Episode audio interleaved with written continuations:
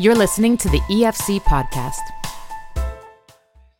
David Guretzki is the EFC's resident theologian, executive vice president, and publisher of Faith Today magazine. We've asked him to share some of his great writing he's been doing in Faith Today with our podcast audience.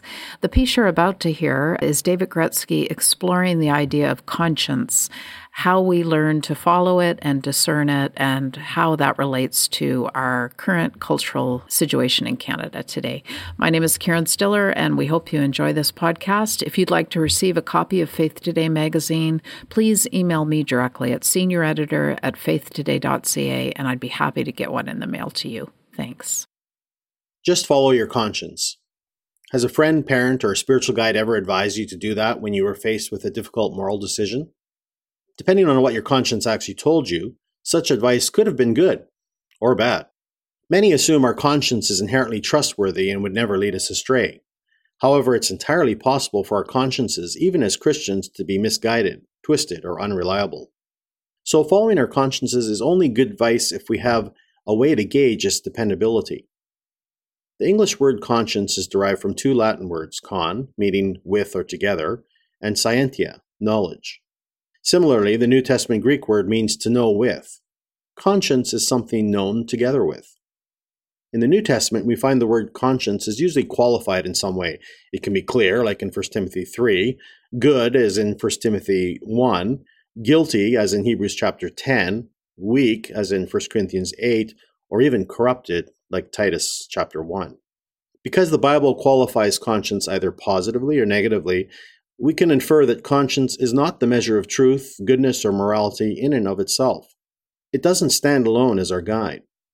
The mark of a good conscience is not, I feel right about this, or this makes the most sense to me, and, certainly not, this is what everyone else believes, so I'll believe that too.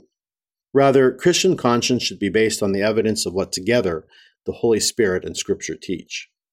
Conscience is a knowing with.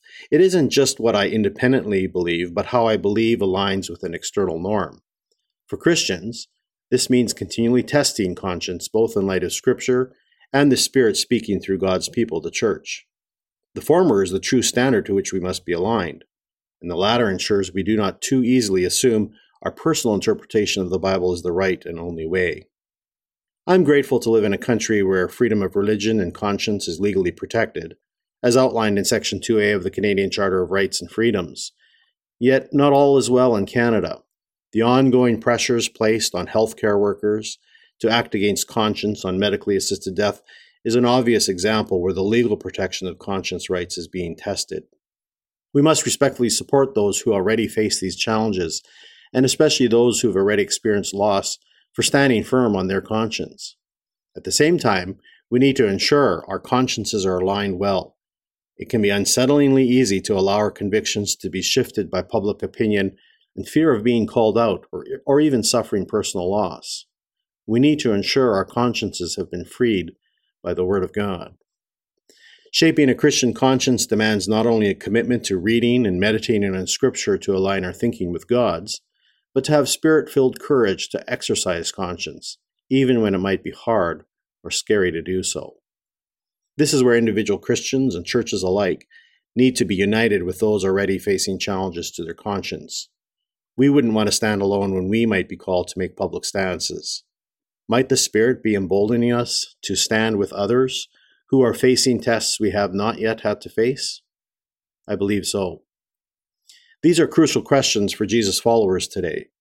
How diligently are we allowing our consciences to be truly shaped by God's Word?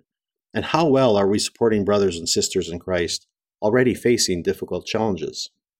The answer to those questions may well speak to the future veracity of the church and her mission.